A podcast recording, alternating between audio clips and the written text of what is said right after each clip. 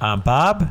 I'm here with Bill. This is Bill and Bob's bracket busting bonanza. How we doing, Bill? Pretty good. 2022 version. It's been uh, a solid year since we've been uh, at the mics, and uh, I don't know about you, but I am raring for some NCAA tournament action. And this tournament, I, in, at least in my opinion, it is not as top heavy as last year. It seems like any one of these teams could win so many of these games. And last year we kind of said it from the beginning it was Zags and Baylor, and then it was everybody else. Whereas this year I feel like even though the Zags are up there, And so, I mean, they're both one seeds again this year, too, yeah. Yes, but I feel like so many of these teams, the fives, the six, the fours, the twos, the three, there's so many good teams out here that I feel like could really just go all the way. I completely agree. I think even more so, like winning each region. I, I, my, my buddy and I were checking out. Uh, this is before they even released the brackets, and he just sent me a list of like. 20 something teams and was like, name me one of these teams. And they were from big conferences and a, a sprinkling of small conferences. Name me one of these teams that couldn't make the final four. It's like, I don't have, every single one of them could depending upon the matchup and, and who they get.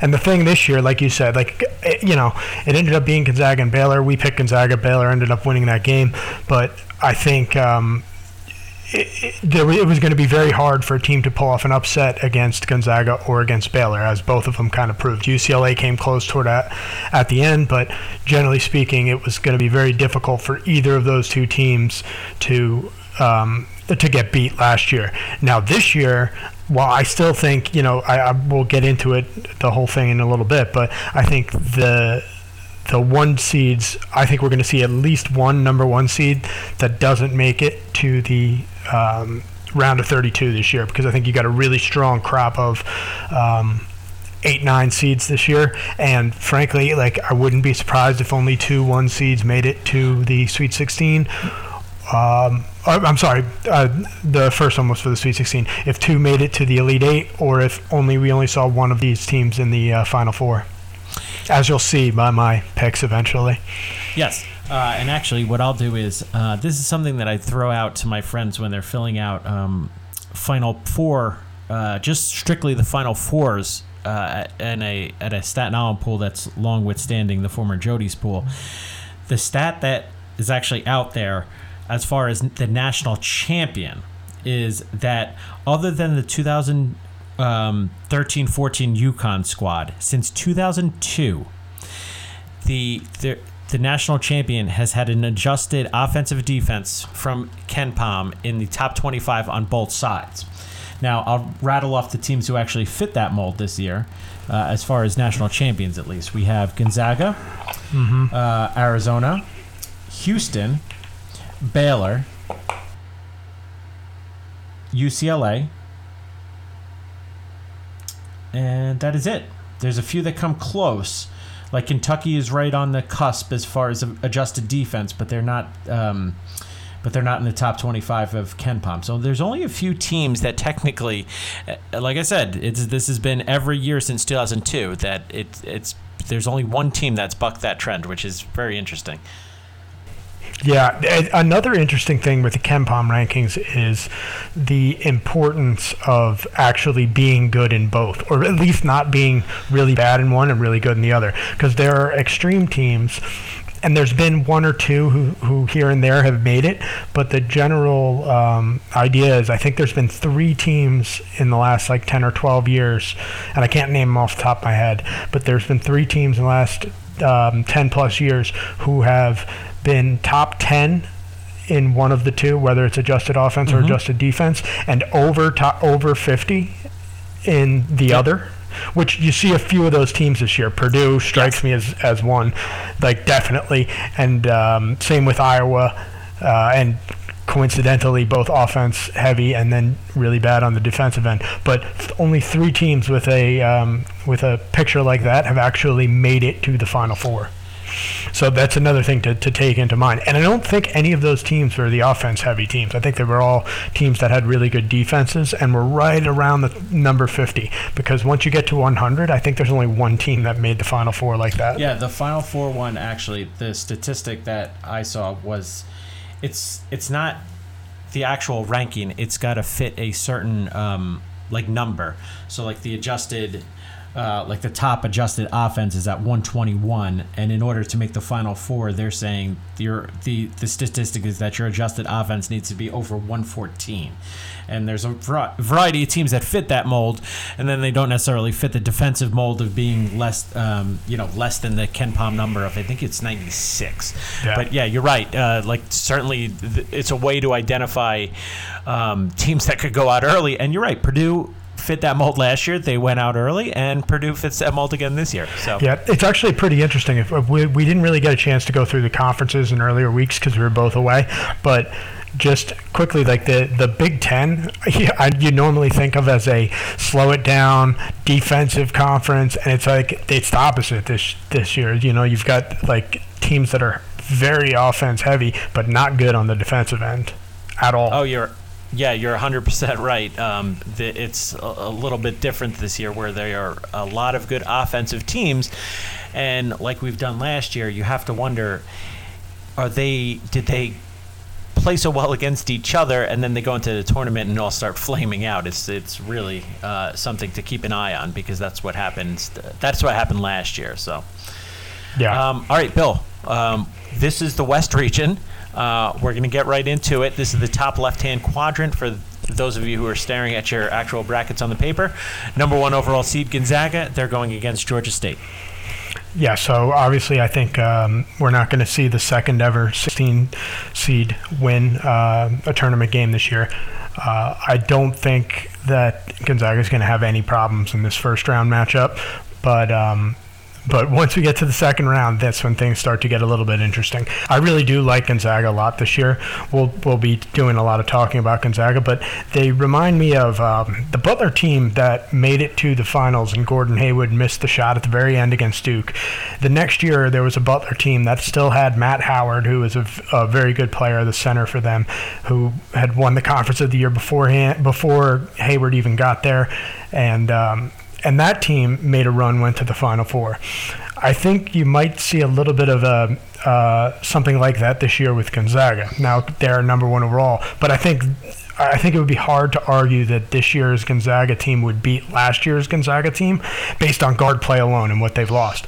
But what they've gained inside and the way that they play this year and the the way that the field is different this year and they don't and Baylor is not as strong as Baylor was last year and the other teams they're playing aren't quite as strong. I think Gonzaga has um, a like a, a, just as good a shot this year as they did last year. I'll probably end up picking them to win it all this year. Um, as far as the region goes, I think Gonzaga has by far the easiest run of any number one seed. Um, you know, not to say they don't have a couple tough games that they that they will maybe need to squeak out, um, but looking at each region, um, I, I, just think Gonzaga in the West region has the easiest path to the Final Four of any of the number ones. Uh, see, I'm a little bit on the other uh, on the opposite side. I think each matchup that they could potentially encounter, there's so many teams who actually have the ability to. I, I don't know if they would necessarily beat Gonzaga, but I think they could challenge them. Um, and uh, what's interesting is they have three losses on the season. They have Alabama, who's this, actually the sixth seed in this bracket. Duke, who's the number two seed in this bracket, and then St. Mary's, who's the five seed in the quadrant below them, or the bracket below them in the East region, who would potentially meet them in the Final Four if St. Mary's went on a run. So it's really interesting that the three team, their three losses are actually all on their side of the bracket. Two of them in their region specifically. Um, the Zags, the, the, thing to me with the Zags is actually their depth. Um, you said it kind of with the guard play. They have a couple freshmen who come off the bench. Um, who and do some different things, but they just don't seem to have the guards play that they had last year that kind of made them as dominant as they were. They do a little bit think they do the things a little bit differently with Holmgren and Timme side by side. They have a really nice front front line um, and Strawther at who's a six seven guard. They have presents a lot of matchup problems in and of itself, but. I, I don't know. I, I think they're I think they're just as flawed as any other number one. Um, and then to kind of lead into the eight nine game, you have a team like Boise, um, a very good defensive team. Uh, they could go through offensive droughts. Um, and then you have Memphis, who kind of came on late, um, and they have a force inside themselves in, in Jalen Duren. So I think either one of those teams kind of present their own sort of issues that maybe Gonzaga can't handle for 40 minutes. Uh, we'll see. The, the Memphis thing is the big one. I mean, you say they came on late. That's that's underselling it by a lot. Like they were not even a tournament team. I think they were they were something like like eight and eight or nine and nine. They, they were they were right around 500 until they really turned it on in the second half of the season.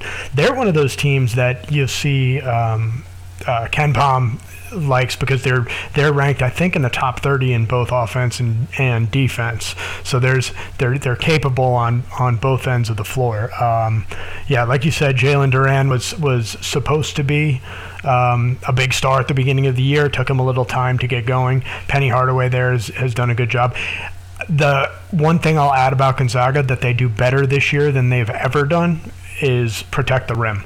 So with Holmgren inside, he's the he's as good a shot blocker and and has as good a hands and feet around the rim defensively as you're going to see right now in the tournament.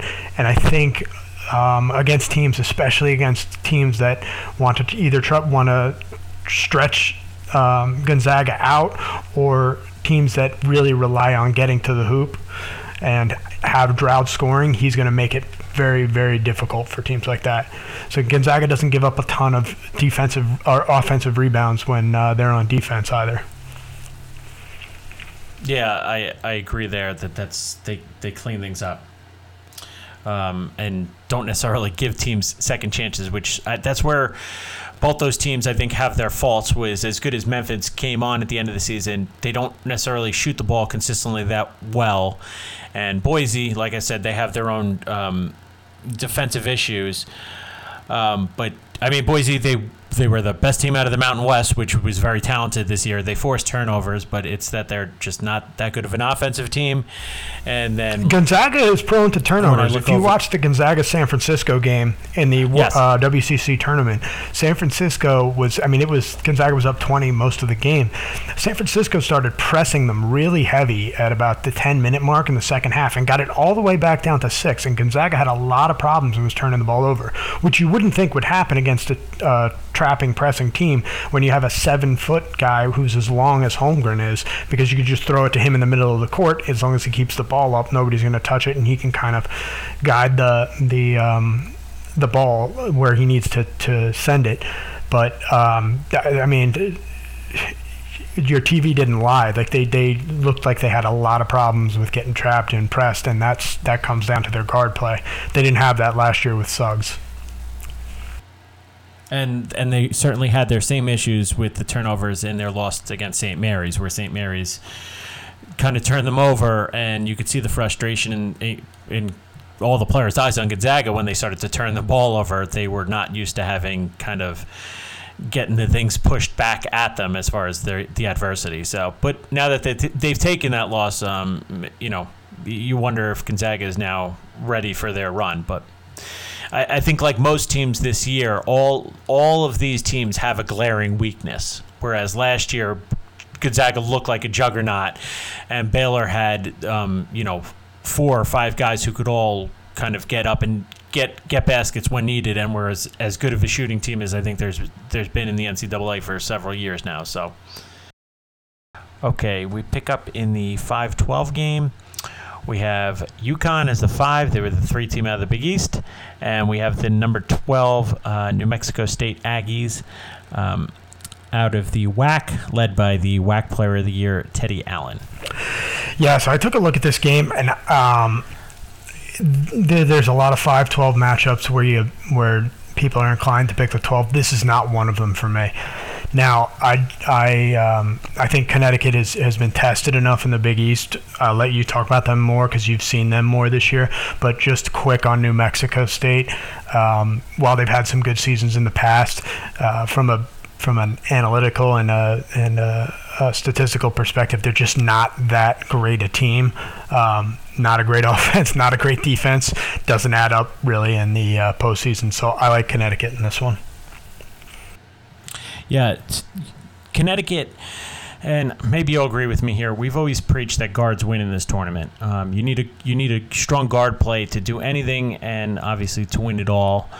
Um, whereas this year, I feel like you need to bring your big man with you. Um, and UConn has one of the best in the country, Adama Sanogo.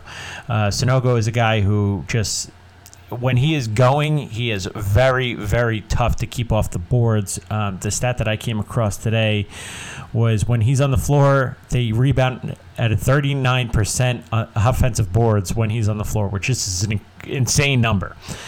Um, so, yeah, Sanogo, I think, is just going to be a very tough player to stop, and he's a tough and they're going to be a tough out because of him. Uh, UConn also as a team shoots 39% from three, uh, and they have two guys who, I, personally, I think just seem to want uh, want the ball in a big spot. Um, Martin, a guy who had a big Big East semifinal game against Villanova, and R.J. Cole, a guy who brings a lot of toughness at the point guard position, um, and just a guy who really brings it on both ends. So th- this is this is a tough team. Um, in my eyes, UConn they bring it defensively, like Danny Hurley's teams previously at Rhode Island has carried over to UConn, and now he's got some offensive firepower with him, um, with not only Martin and Cole.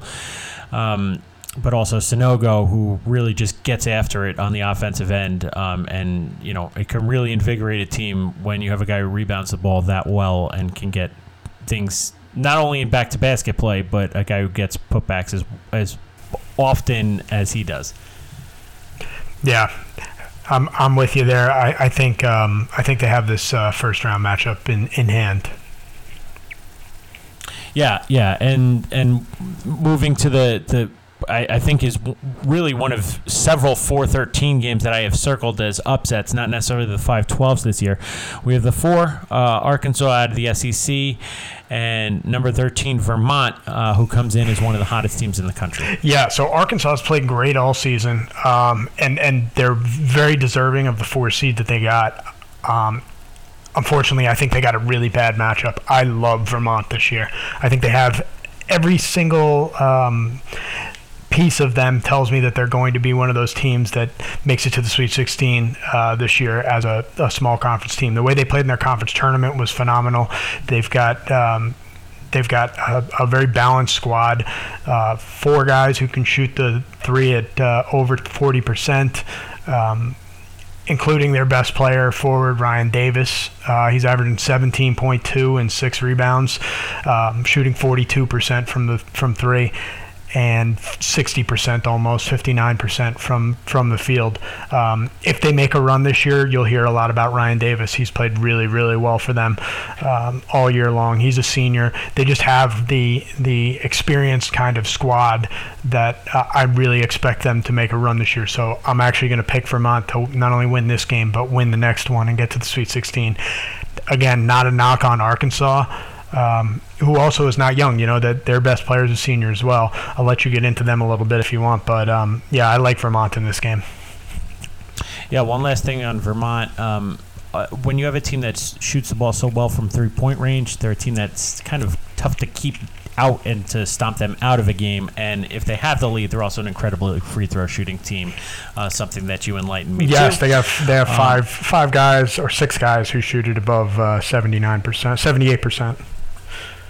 Yeah, and uh, on, Arkansas, a good team in their own right. It took them a little while to get going this season. They have a guy who brings it on both ends of the floor and is um, one of the best guards, not only in the SEC but in the country. In JD Note, um, Notae, a guy who either starts it with his own defense and can get you going, or he can get a basket in a variety of ways on the offensive end. Um, if if Arkansas makes a run, it's going to be because of Notae. He is just a guy who they rely on so much, um, and there's a little bit of a scoring drop off between him and the other guys. That's Um, I think going to be their, their Achilles heel uh, because I think Vermont's going to be able to throw multiple matchups. Given, given the amount of time they have to prepare for this game, they're going to be able to throw the kitchen sink at at Note. I mean, Note was was phenomenal. Like the SEC was a really good conference this year, and he was, uh, you know, probably he's the number two player in the SEC behind um, uh, Tshiebwe on uh, Kentucky. Yeah, and and and if they wind up going against UConn, you know Hurley's going to obviously bring the pressure on Note as well. Um, I think if they do anything in this tournament, they're going to either need their two guards, Stanley Umude, to get hot. He's he's a guy who could kind of shoot the ball at a high rate when he gets going, or um, their big man Jalen Williams, who's a 10 and 10 and 9 guy, also kind of a decent passer if they get get the ball to him in the right spots. Um, and you got to remember, this is an Eric Musselman team. This is a team that's going to run from right from the get go. Um, but Arkansas, uh, as we saw early in the season, they are prone to kind of boneheadedness and um, you know throwing balls away and, and not necessarily, you know, being strong in their their own possession. But um, yeah, I think this is certainly a matchup that is that, that is really really tough one for them um, in Vermont. Yeah, if Vermont hits their threes, I don't think Arkansas is going to be able to win this game. And and again, like you said, the free throw shooting is important because if Vermont gets a lead, especially late in the game, they're going to make their free throws, and that's going to really be difficult to come back from. Yeah. Um, now moving down to the bottom half of the West, uh, we have the 6-11 game, uh, the six seed Alabama, and they'll play one of the 11 um, seeds, which is uh, the Wednesday night game. It looks like um, between Rutgers and Notre Dame. Um, Rutgers. Uh, at, uh, before I let you kind of get into these two teams a little bit, one of the more impressive te- things that they've done in I think college basketball history as an unranked team, they beat Michigan. They beat four ranked teams in a row: uh, Michigan State, Ohio State, Wisconsin, and Illinois. They also have wins over Purdue and Iowa. What's the bugaboo for this Rutgers team? It almost kept them out of the tournament. Is their bad losses? They had a loss against DePaul. Definitely lost. I think they had a loss against an A10 team in there as well. Um, Notre Dame, a team that I don't think anybody expected to do anything this year, um, and they wind up as the, um, I think they finished number two in the ACC. Um, but yeah, a team that can either start lighting it up from three, or a team that just looks extremely average. Yeah. Um, so so funny uh, aside. Uh, a buddy of mine is a big Notre Dame fan, and he he said, you know, when he when he saw the matchup, said, uh, well. Rutgers plays really well against really good teams, but jokes on them because Notre Dame stinks. So we have a chance.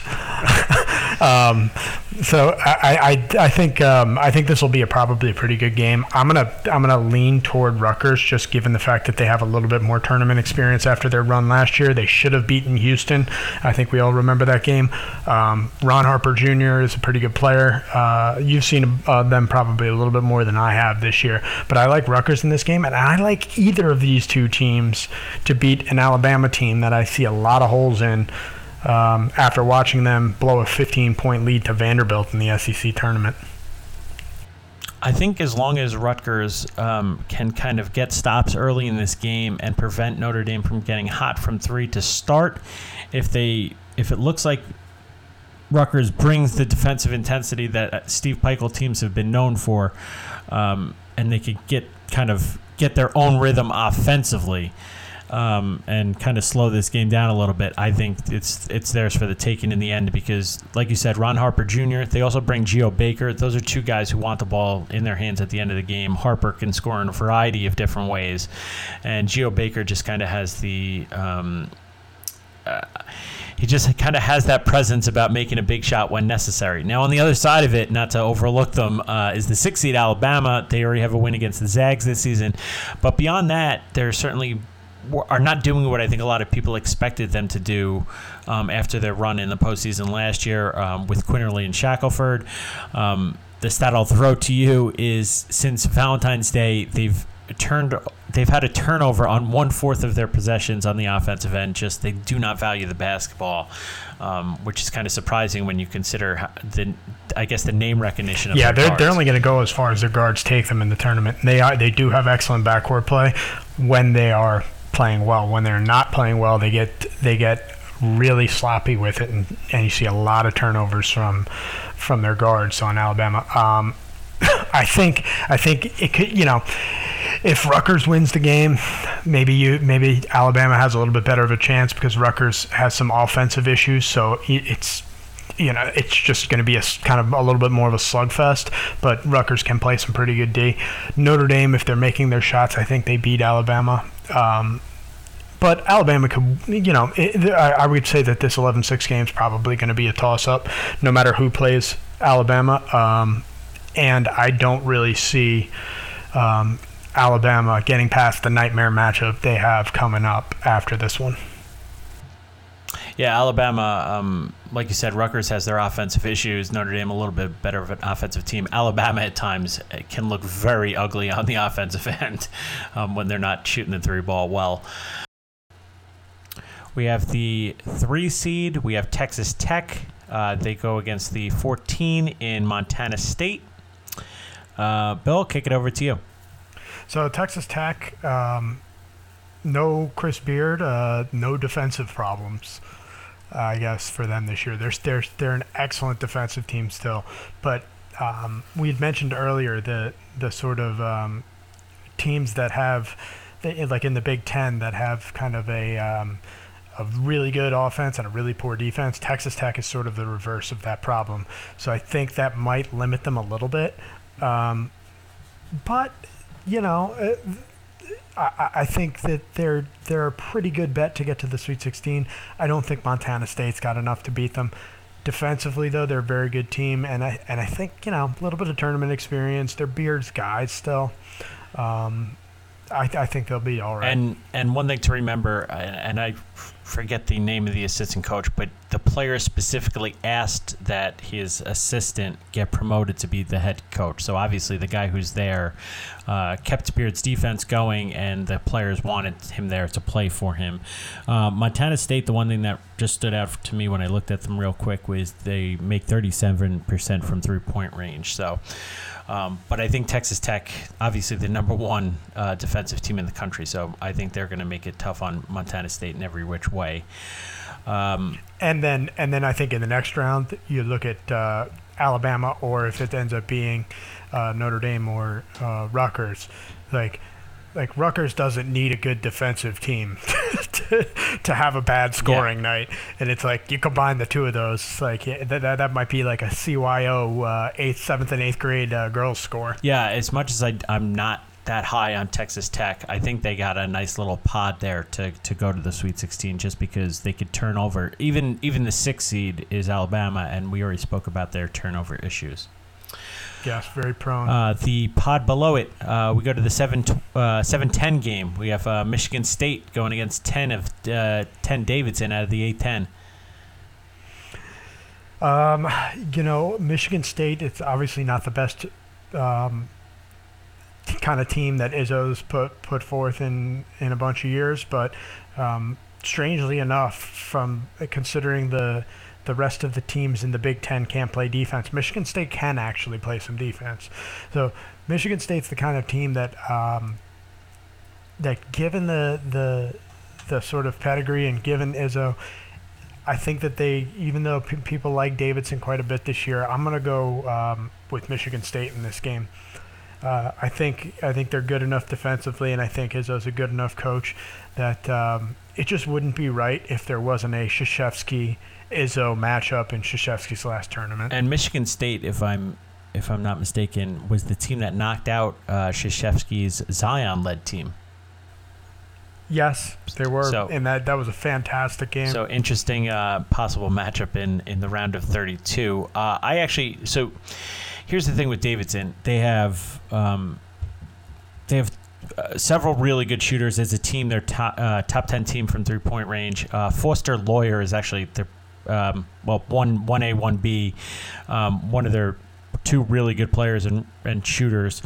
Um, he's a Michigan State transfer. Uh, scored more points in three. I think he had more threes this season than he had in three years at Michigan State. So, um, whether they make a point of trying to stop him or not. Michigan State, like you said, they do play defense. They do not. They only have one player who averages over averages double digits, so they don't really have the guy who you would normally expect to kind of carry their scoring a little bit.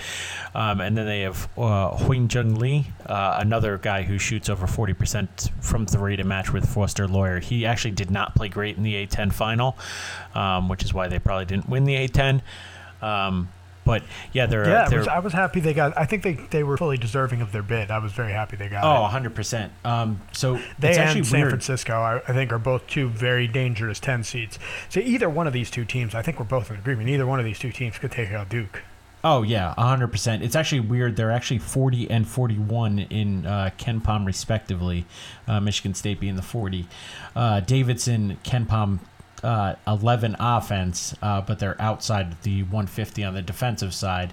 Uh, Michigan State a little more balanced, 38 offensively, uh, 53 on adjusted defense. So Michigan State, as much as Michigan State can shoot the three and, too. and as much as they're having a down year, um, they are still a quality enough basketball team who has beaten quality teams as well. I will say this though, and I've said it in the past, Davidson, a team with tempo. They're actually in the they're 308 on tempo. And if they slow this game down and Michigan State's missing shots, there's less possessions for them to come Yeah. back. Um, so when when you see that much of a tempo gap, um, sometimes there's where you start to see upsets. Not that a 10 over a 7 is a huge upset, but um, certainly it's something to look at if they're playing Duke and Davidson hit some shots early. There's just going to be some. There's probably going to be some less possessions for Duke to come back from.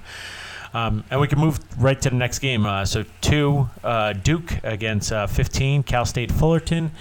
Um, Duke, I think all the talk about is obviously the, the five guys in the starting lineup, uh, five projected lottery picks, at, or not lottery picks, first round picks. Yeah, I mean, th- th- from a talent perspective, no one's downing it. Coach K is um, last year, so I'm sure that there'll be some some questionable calls that uh, go the Blue Devils' way. Not that there aren't always a decent amount of questionable calls that go the Blue Devils' way, um, but uh, if you look at um, kind of the way that this Duke team is made up, um, after Paolo Banchero. Um, there's a little bit of a drop in, in scoring, but these, but you know, Wendell Moore, Trevor Keels, you, you know, both guys who they're averaging 13, I think, and 12 or 14 and 12. It's like they're capable on any given night of a 20, 22 point game. Um, this Duke team's good. I mean, they, you can't take that away from them. I just think that they're they're beatable.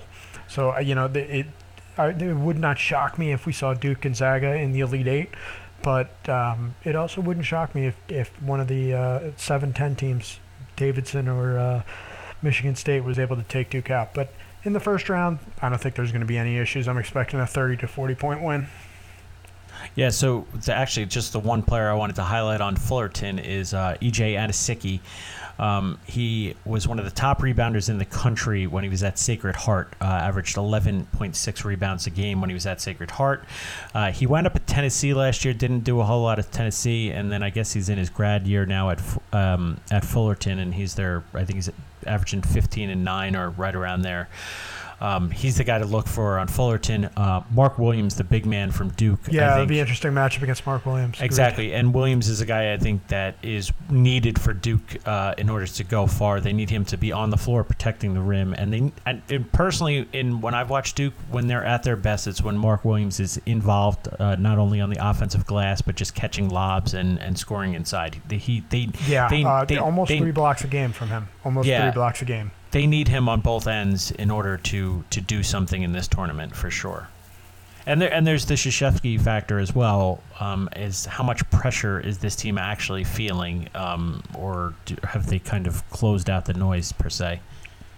I mean, you look at what happened in the to sort of end the regular season. They got blown out by North Carolina, and uh, and lost to a Virginia Tech team. It's not, not a particularly great team.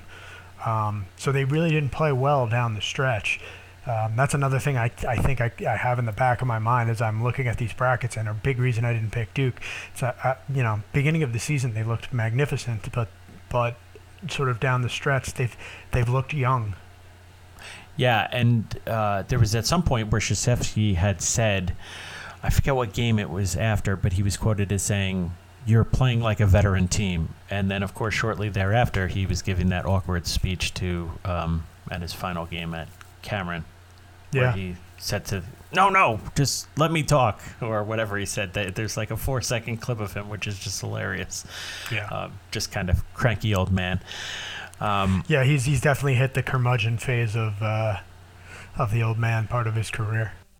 All right, Bill. Um, just to kind of wrap things up here in the West, let's do a little bit of a look ahead. Um, I think we're pretty much on the same page that, as much as you hate to say chalk, it, it does seem like it's Gonzaga's region for the taking. I did mention earlier, I think there's teams that can challenge them. Um, I think Duke, if they put it all together, they can certainly challenge them.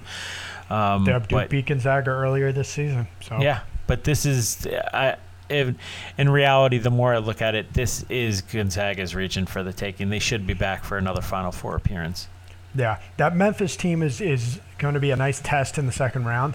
I think Gonzaga's good enough that they'll they'll beat Memphis, and I have, I'm pretty confident in it. But I think also Memphis is good enough that it will give Gonzaga enough of a good game that that you know any of those hiccups and any of that that sort of those jitters will be gone. And then, like I said, I'm I think Vermont. I, we we've talked about it ad nauseum, but I really, you know, I, I'm a big fan of this Vermont team, and I think you're going to see a Vermont team in the Sweet 16. Um, unfortunately, Gonzaga's a pretty terrible matchup for a team like Vermont. Yeah, yeah, I agree. And and also there there's other potential upsets on the bottom side of the bracket with either Rutgers or Notre Dame going over uh, uh, Alabama. Alabama, listen, just as capable as going on a run to the Elite Eight also. Yeah. Um, but yeah, we we like the 11, and statistically, you know, history backs us up a little bit too. That where those those double digit big conference seeds do have a tendency to not only win a round of 32 game, but also a sweet get into the sweet Sweet 16, sometimes the Elite Eight, and even the Final Four. And Yeah, then I um, wouldn't be surprised if you saw Rutgers, Alabama, or Texas Tech there, and then Michigan, Dav- Michigan State, Davidson, or Duke there. I think there's six teams for those two spots, so I I think that'll be an interesting bottom half of this region. Yeah, and it could certainly wind up being with double digit seeds. Um, you know, in the matching We're up going to in see the it somewhere, so why not? in, here? in the Sweet 16. Yeah, it's going to happen. It's going to happen. It's just a matter of nailing the region that it takes place in. So, um, but yeah, any other closing words from here in the West region? no, adios from the West. What do we All got right, coming yes. up next? Uh, I'll see you uh, in the Southwest uh, on the piece of paper, but it's actually the East region. Okay, I'll see you in. NCAA not not great with paying kids and uh, not great with the way they put regions on the map. But I digress. I'll see you there, Bill. All right, adios.